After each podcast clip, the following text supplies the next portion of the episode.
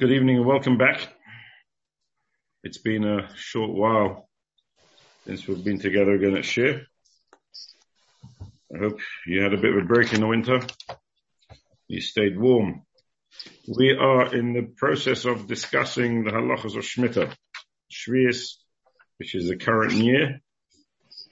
I did say we'll talk about Shemitah's Ksofim this year, but I'm actually going to push that off till the end of this year or maybe till next week because there's a few things that I'd, of extreme interest I think would be nice to share. But before we do that, let's just recount a little bit what we discussed in the previous year. It was four weeks ago, so it's a little bit historic. We discussed in the previous year the way one has to treat fruits, peiros, shvius that arrive in this country or any country in Eretz how one has to treat them. They've got to be treated with kedusha shvius. They've got to be, if they're eaten, if they're allowed to be eaten, then the remains have to be treated with kedusha shvius. They can't be thrown away. They've got to be left left to rot, etc., etc. And it made life rather complicated. Now here in Chutz l'Oretz, as we mentioned a number of times, if we do inadvertently have peiros shvius or receive peiros shvius, buy peiros shvius, then we have a problem how to deal with them. Not just because we have a problem how to deal with them, because we're not allowed to eat them at all. Most of the produce that, are in this country at the moment, which are from Eretz Yisrael, which has Kedusha Shvius to it, is Sfichin, as we've discussed, means that it's the area of Shvius which forbids us from actually partaking of those fruits and vegetables. And therefore we really end up with a problem. You're going to have to take, if it's a, a bag of potatoes, for example, you're going to have to leave that bag to rot. You can't return it back to the shop because it's, that's a, a, a degrading the, the, the Kedusha Shvius on the vegetables. You'd have to keep that bag of potatoes until it completely becomes inedible, which is a while and a little bit of an inconvenient thing to have to do. So we really need to be careful and try and prevent ourselves from buying fruits and vegetables which have kedusha shvius. I do know my wife has been into the shops and uh, because we've sp- spoken about it enough, she's actually checked the the labeling on the on the shelving or the labeling on the boxes, and they do not match. They will have labels on the shelf which says it comes from Spain, and if you look on the box, it will say it comes from from Eretz or vice versa. The, the labeling is not is not coordinated properly. It's not exact. And even on the boxes, you've got to make sure that it's the original box. So it's hard to know exactly. You can tell roughly from the dates. So you can see that uh, in Tesco and Sainsbury's, if you look on the date on the on the little label, it'll say what date the, the, we're referring to, and then you'll know that it's today's fruits and vegetables, and you'll know exactly, more or less exactly where it comes from. But do look, if you don't look at the label on the box, you're going to be making mistakes, Chas Do not trust the labels that are on the shelving themselves. The, I'm, I called today to see which vegetables are commonly found in this country from Eretz Yisrael at the moment. And from the best of my understanding, the only, the only vegetables that we actually are regularly here in this country at this, this point in time are peppers, radishes, and potatoes. So really do be careful. Peppers is something which is very easily, um, often bought loose, often bought loose. And if you go to Sainsbury's and Tesco's and, and, and Morrison's or whatever you go, they are often loose in, in the boxes and they do not have the correct labels. So do make sure. Sometimes in, in Sainsbury's, uh, maybe Tesco too, they have an English sticker on it. And that means that it's an, it's an English pepper. but often it doesn't, and often they are Israeli. And if they are Israeli and you bought them inadvertently, you have to wait and leave them until they rot. You put them in a bag, away, and you wait till they rot, and when they're completely rotten and they're not edible, you do not use them. Radishes as well seems to be in this country at the moment, imported from Eretz. And the next one, which is more, most, most uh, prevalent is potatoes. Potatoes is really often here, particularly small potatoes, mini potatoes, but uh, are from Eretz Yisrael, but you must check the, the, source of all potatoes wherever you buy them from in the in the supermarkets or in the in the greengrocers to make sure that these are not Israeli. If they are Israeli, you're going to have a real problem because it takes a while for potatoes to become inedible. Right, I want to move on before we discuss Shemitah's Ksofim to three other areas of interest with regards to Shemitah. Not so much practical, but just of interest. There is always practical connotations to whatever we're, we're discussing, but it's not going to be so relevant to all of us on a day-to-day basis. Some of the other halachas that we've learned which are relevant to Shvias and Shemitah have been much more relevant. This is interesting, a little bit relevant, but not so relevant, but I still think it's worth our while discussing them. The first is something which we mentioned a while back in one of the shurim about the problem of exporting Israeli produce. Is one allowed to export Israeli produce? And this is not so relevant for me and you because none of us are export, uh, none of us have an exporting company in Israel that exports Israeli produce. But where it is relevant is when it comes to esrogim. Can we bring, and this is not so far in the future, it's not far away till, till Sukkot, and Pesach is just around the corner, and Sukkot is just a little bit further away. Sorry for breaking that to you, everybody. Don't worry, Pesach is still a couple of months away. So we we need to, to just understand the, the parameters of the discussion of whether one's allowed to bring esrogim from Eretz Yisrael to Chutz l'Oretz. So, for example, I would like to buy an Israeli esrog, so I'm going to ask my son-in-law, or my son, or some relative, or somebody from Shul who I know who's coming back. Would you mind bringing the esrog for me from Eretz Yisrael for Yom Tov? Is that gentleman who's going to be bringing the esrog? He's now exporting in inverted commas. He's now taking out a a fruit which has kedusha shvius on it and bringing it to Chutz l'Oretz. Is that something which is permitted or is it not permitted? Now, the halacha is quite clear that it's forbidden to take fruits from Eretz Yisrael to Chutz l'Oretz. It's something which is forbidden. And whether it's forbidden in a, in a real shmita, a shmita which is biblically commanded, whether it's forbidden min or only midrabanon, is a big discussion. The many uh, opinions who hold it's forbidden min uh, it's the Tiv, uh,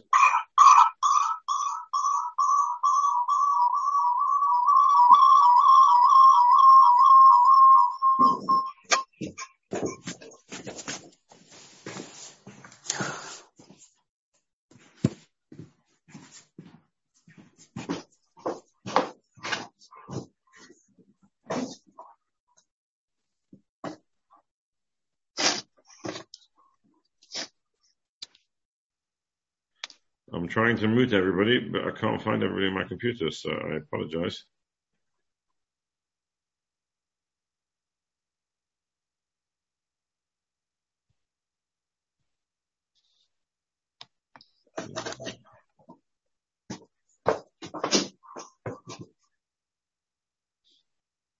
Right.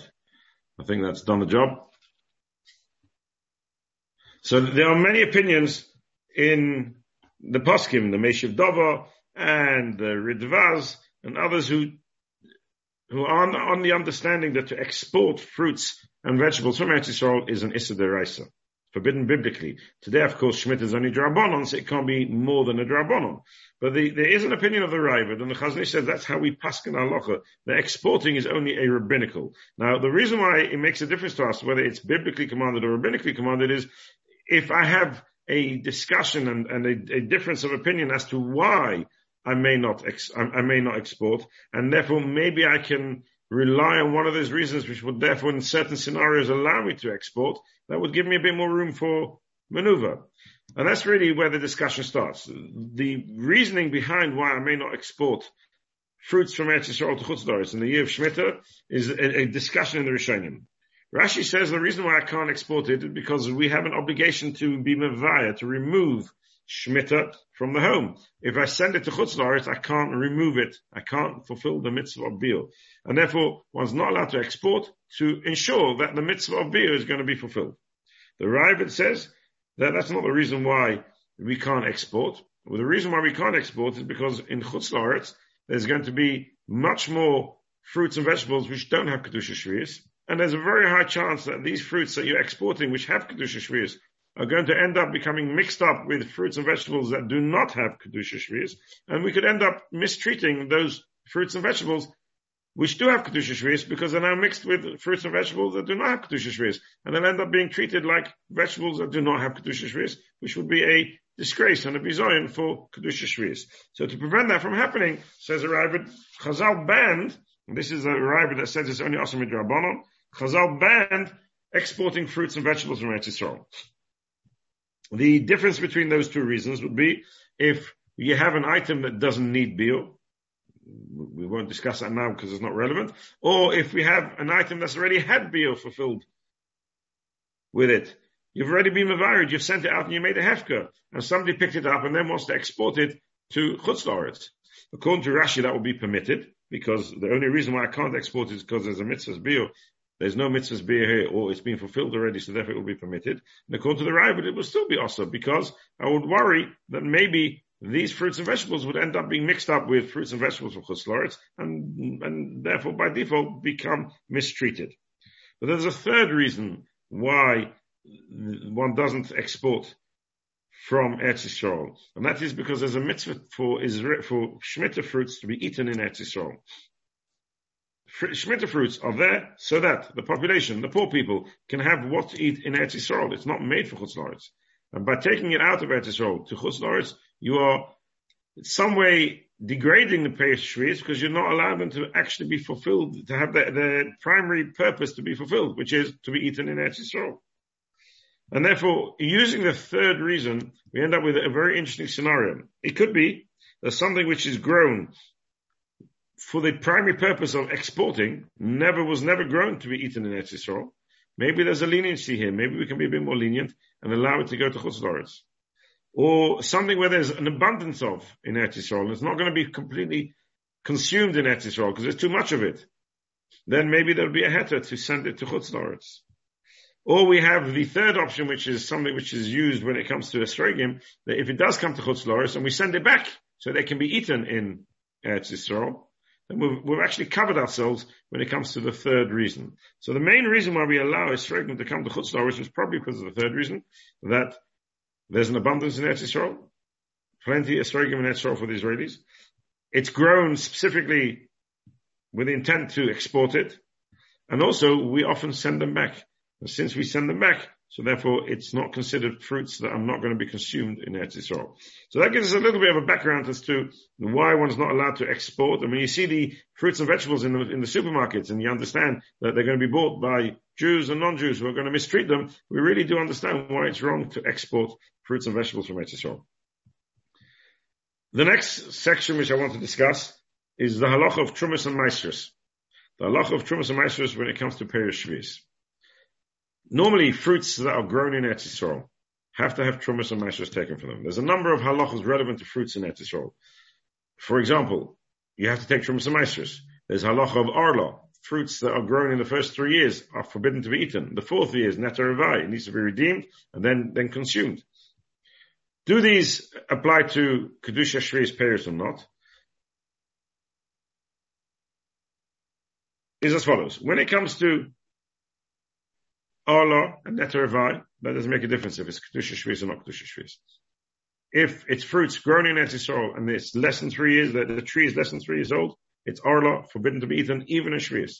If it's Revai, it has to be redeemed and eaten the Kedushas Neta Revai in Eretz even in Shviz. Where there is a difference is Trumas and Maasros. Fruits which have Kedusha Shviz are exempt from having Truma and Maisa separated from it. So if you have an orchard of orange, oranges, and it's a uh, shvius, and you allow them to be hefka, etc., and you, you leave them as kedusha shvius, and they now have kedusha shvius on them, and you let's let's talk about Otzar Beis Din, and you distribute it. The Beis Din distributes it to to the population to be able to be consumed by kedusha shvius. There is no need to take trumas from those fruits. The question is why? Why is it forbidden to take trumas why not forbidden? Why does one not need to take Trumas and Meisers from fruits that have Kedusha Shviz? So Rashi tells us that the reason why you don't need to take Trumas and Meisers from fruits that have Kedusha Shviz is because fruits that have Kedusha Shviz are Hefka. They, they have no owner. They're ownerless. And fruits which have, fruits and vegetables that have no owner, which are Hefka, are potter from, from Trumas and Meisers. Nothing to do with Kedusha Shviz anything around the year. If there's hefka fruits and mice, hefka fruits and vegetables, you do not need to take mice from them. If after Gemar Malacha, which we'll come back to in a moment, after Gemar Malacha, the fruits and vegetables are still hefka, there's no need to take and mice. Therefore, shviz, which by default means that those fruits belong to everybody, they are hefka. Therefore, there can be no no din of shmita on those fruit, no din of trumas and mice on those fruits and vegetables.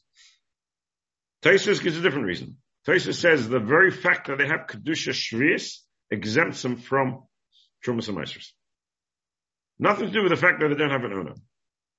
Where would this be relevant? If I could find you a case of fruits of shvius that are grown in an orchard or in a field with kedusha shvius, but do have an owner and are not hefker.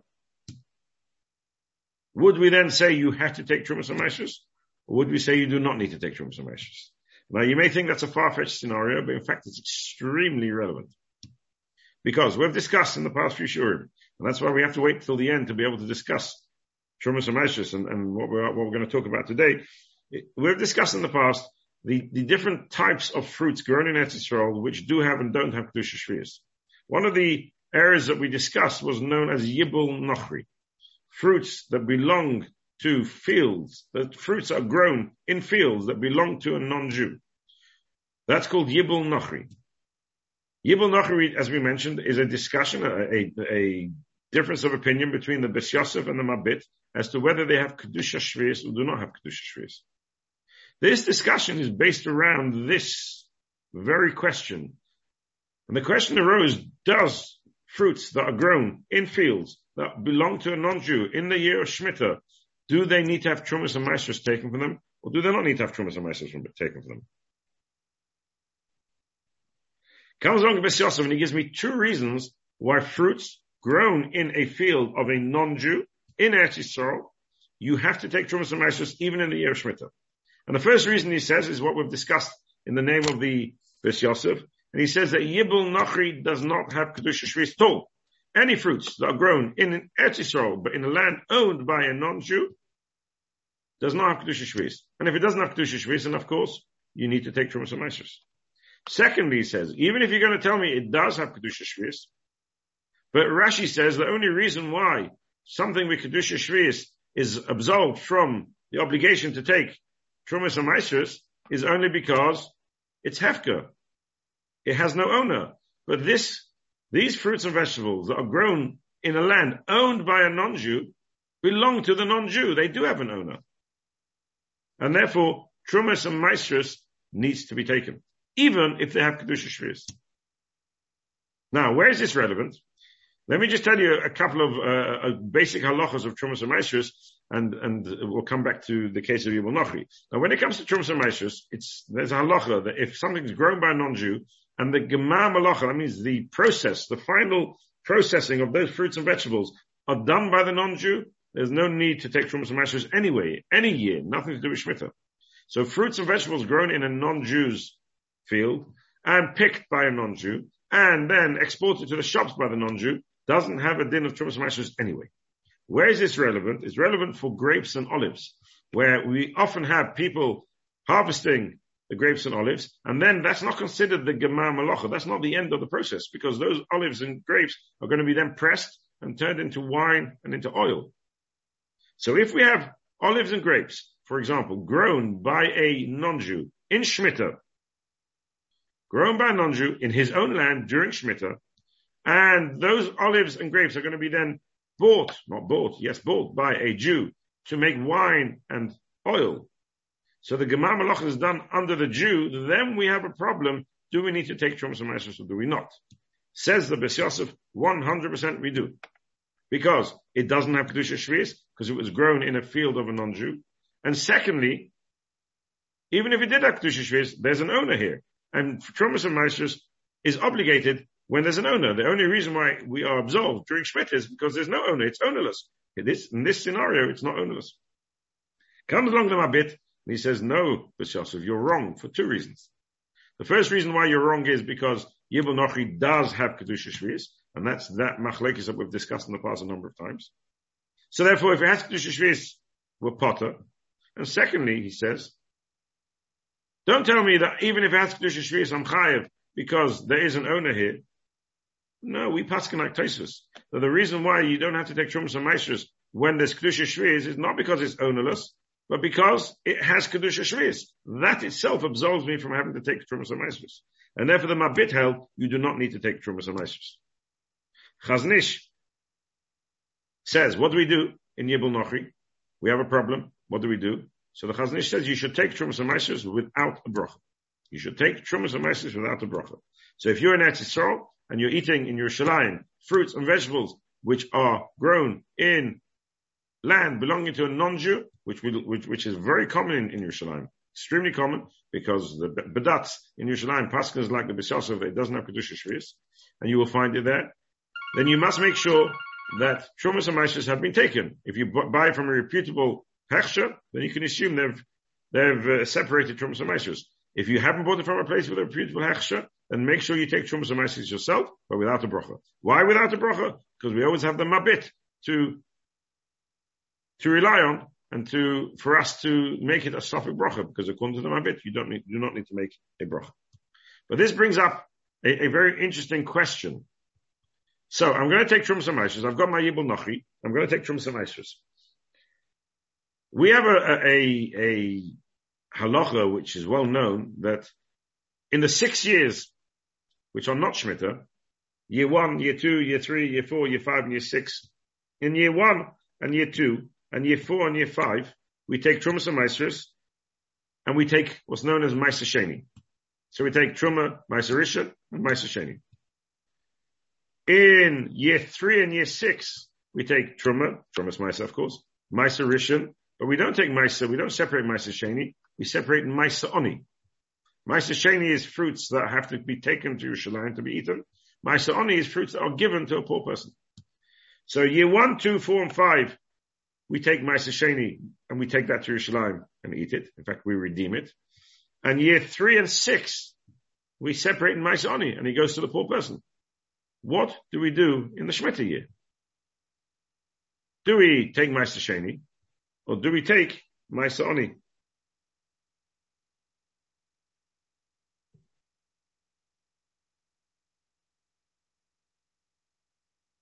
Ramah tells us that because it's a problem, because we don't know what to do in the Shemitah year, so you should take Maisa Oni and then take Maisa Sheni as a Chumrah. The our other Achronim would disagree with that. And they say a much simpler way. You take Maisa Sheni, and then when you've taken Maisa Sheni, you then say, if this year is a year which I do not need to take Maisa Sheni, I want those fruits which have made Maisa Sheni to be Maisa Oni, because it can't be both. So I can actually use the same fruits. Whereas the Ramah says I should separate twice. According to the Achronim, I don't need to separate twice. If I take Maisa Sheni first, then I can turn that as a doubt, as a, as a, since it's a safek, I can turn that into Maisa Oni if it's not Maisa Sheni on a, on a, on a Tanai, on a condition, if I spell it out. If this is not Maisa Sheni, then I want it to be Maisa Oni. Where this is a little bit more relevant is if you rely on Heter Mechir. Those are people in Eretz or here who go and visit Eretz who rely on Heter Mechir.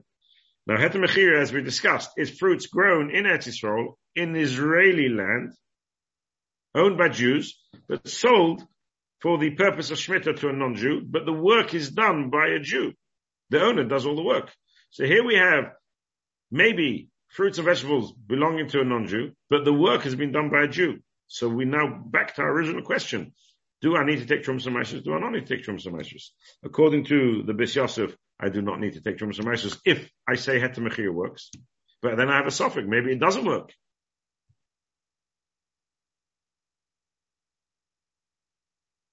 And I do need to take Trumas and Sorry. It, again, according to Bis Yosef, I do need to take Trumas and if it works. But if it doesn't work, I do not need to take Trumas and And then we have the Mabit, who, if the Mechir works, I still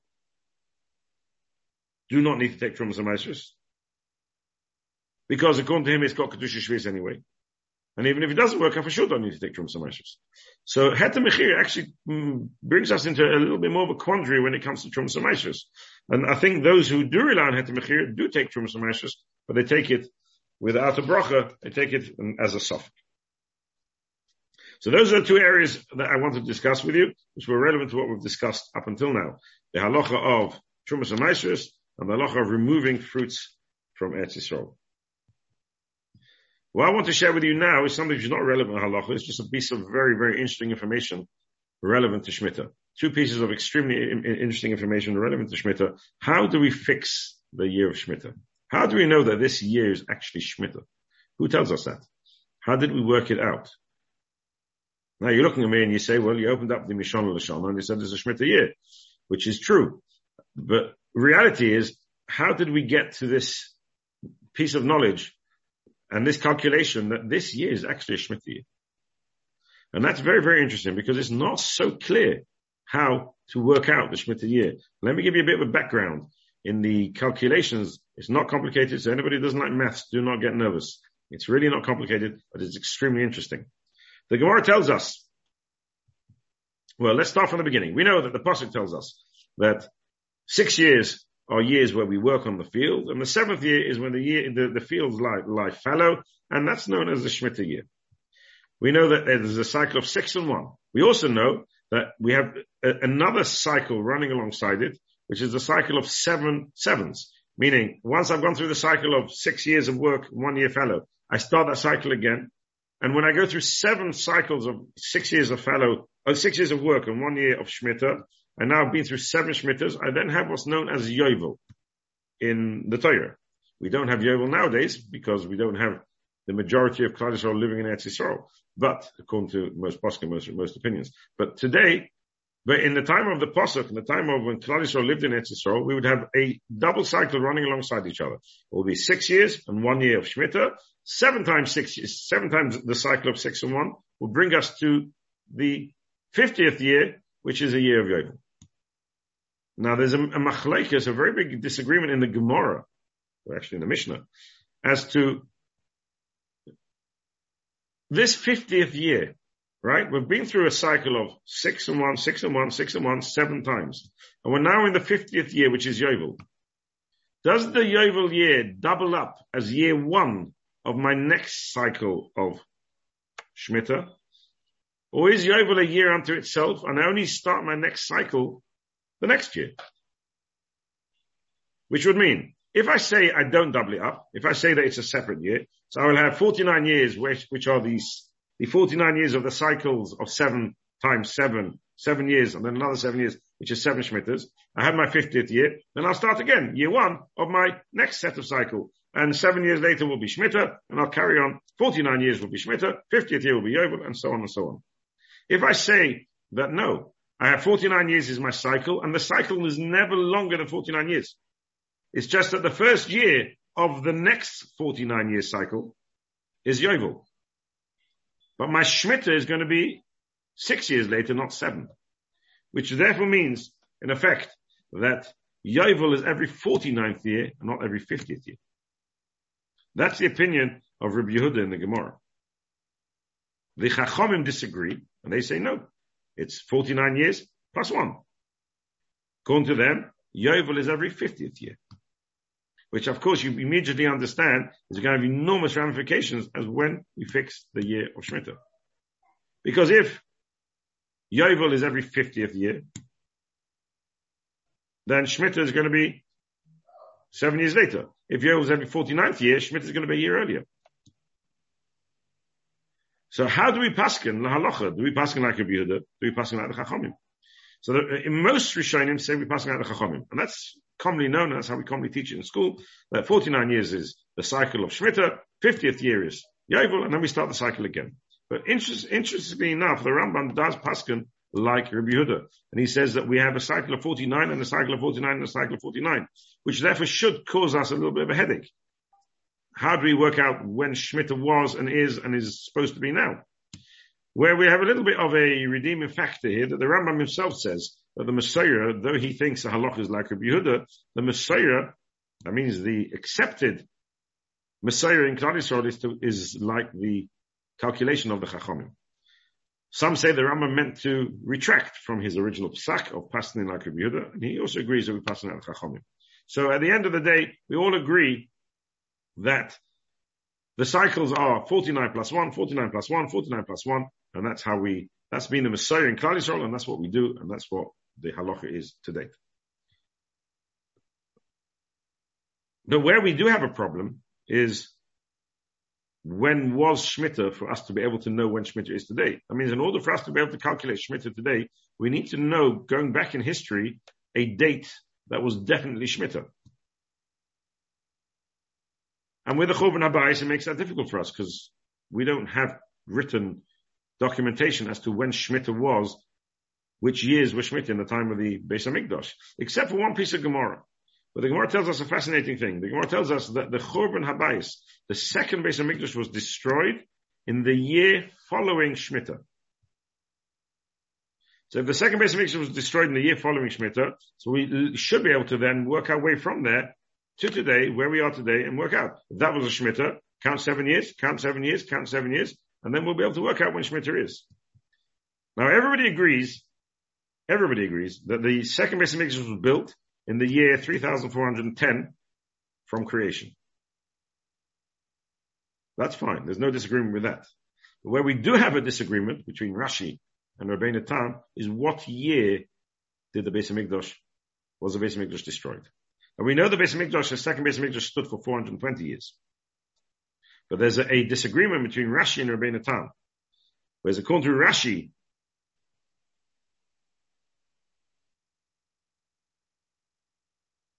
the Beis Hamikdash was destroyed in the 420th year, which means it was destroyed in 3,829 years from the created world. Or was it in the 421st year? Was the Beis Hamikdash standing for full 420 years? Was it standing for 420, part, part of 420 years? I mean, it was 419 years plus a few months.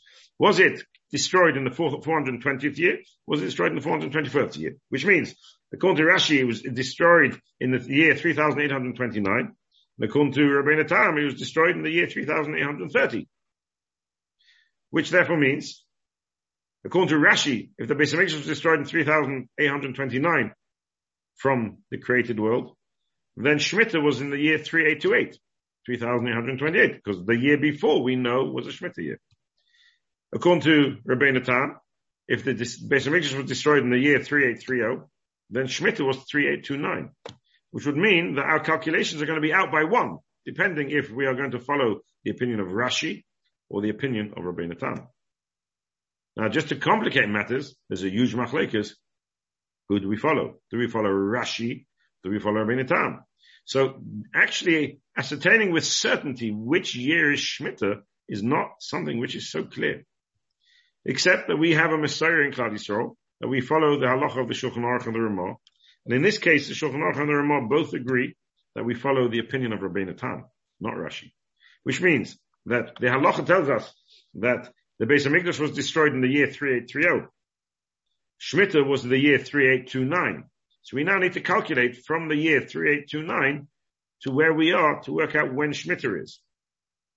So if you make a calculation we are now in the year 5782 from the created world. If Shemitah was 3829 in the of Rabbeinu Tam, the year before his Churban Habayis, comes out we are now 1952 years away from the Churban, which means we're now 1953 years away from the last Shemitah, just pre the destruction of the Beis Hamikdash. If you take 1,953 divided by 7, you get 279, which means that we are now in the 279th year. It's a perfect division.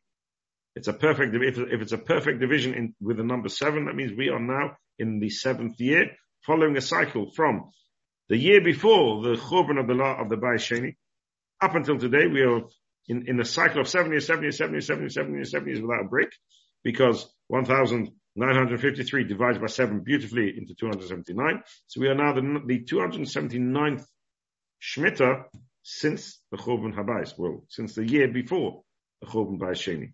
And therefore we know, following the opinion of Rabbeinu Tam, that we are now a Shemitah year, which makes life very interesting for us.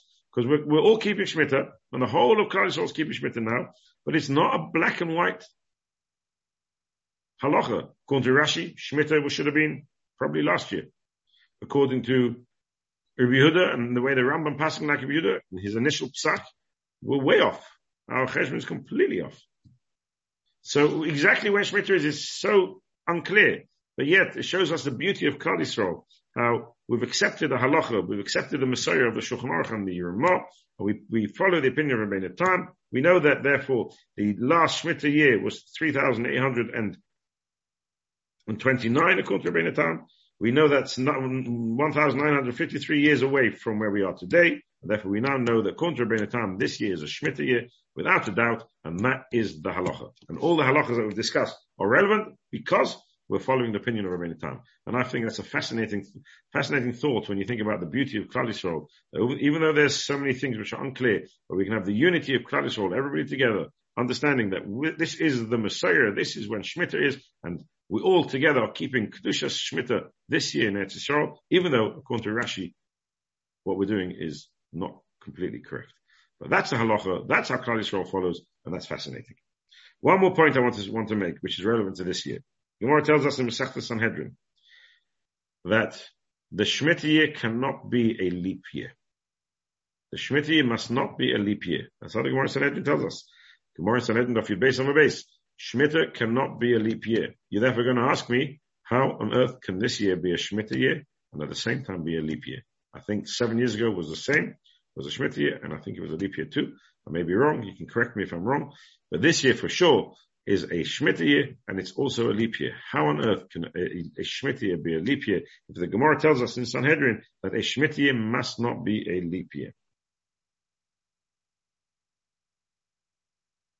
So let me give you three ways to try and reconcile what seems to be a contradiction between what we are currently doing to what the Gemara seems to be suggesting.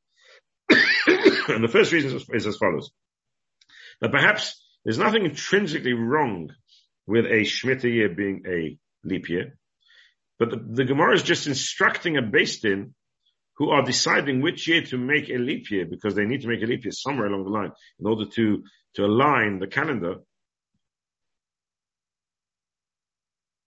The Gemara is just an instruction to the Din. If you have to make a leap year and you have a choice of making a leap year the year before Shemitah or the year of Shemitah, then make the leap year the year before Shemitah. So that the, the, the year will have one month less of people not being able to work on the fields and it gives people more opportunity, gives people more, more ability to get back and quicker back to their land and start cultivating the land again. And therefore, nowadays where the luach is fixed, it's not relevant to us, uh, this concept of a Beis Din, unfortunately. Once it's fixed, it's fixed. And it can, in a fixed calendar, end up having Shemitah being a, a, leap year. There's nothing wrong with it. It's just a piece of advice to the Beis Din HaGadol when they are deciding which year should be the leap year. The Rambam has a very interesting understanding of the Gemara. Why a Shemitah year can't be a, leap year. And that is because the Rambam says we're worried if we have a leap year, so there's an extra month in the year before Pesach. Pesach, we have to bring the korban omer, which is from barley. We also have to bring on Shavuos the shtei halechem, which is from wheat, and it's got to be wheat grown by a Jew belonging to a Jew. That means grown in Jewish land. And therefore, if we have an extra month, there's a worry we're not able to work on the land at all. So the produce that we're going to be using for for the korban omer, excuse me, for the korban omer or for the shtei lechem is going to be produce that was planted before. And therefore there's a risk that by the time we comes to Pesach or to Shavuos, there'll be nothing left. And that's a real worry. So if we can minimize the time of the winter pre-Pesach so that we can make sure that there's barley produce and we can make sure that there is wheat produce available for the, those two korbanos, we should definitely be doing that. And that's why the Gemara tells us we do not make a Shemitah year into a leap year. But that's only relevant in the time that we have a Beis Hamikdash.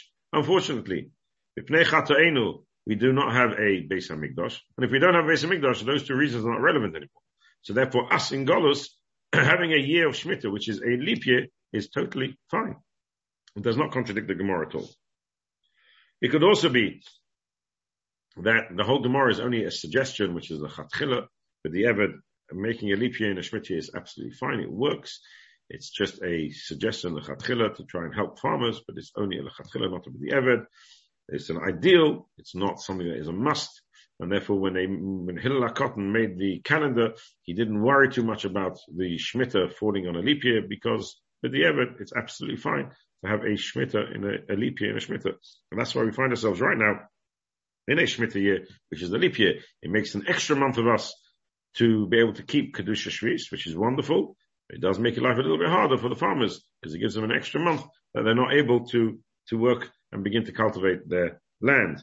So the, the, the amount of money needed by Keren HaShviis, for example, to keep funding these farmers is a lot more this year in Shemitah because we have an extra month that we need to actually feed them and enable them to have Parnasa. That's, uh, uh, uh, I thought was something very interesting for us to understand with regards to Shemitah this year. I, I'm not going to start the next subject of Shemitah, which I would like to leave for two weeks time, and that's the, the subject that we promised we'll talk about, the halachas of Shemitah's Ksofim, how one approaches Shemitah with regards to loans, because very much the Torah tells us that And this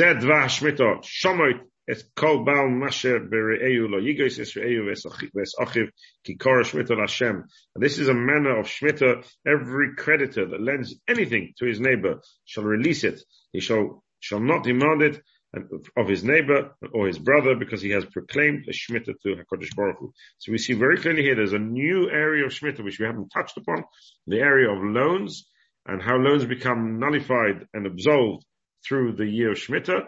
And Bez Hashem in two weeks time we'll come back and we'll go through those halachas which are extremely relevant to all of us.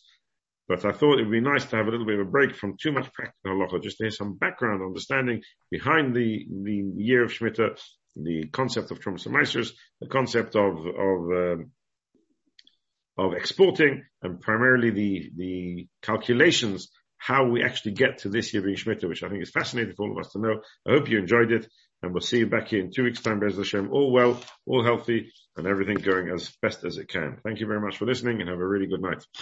Thank, Thank you, you very much. Very Thank you. Thank Rabbi Greenberg, can I ask something? Yes, of Thank course. You.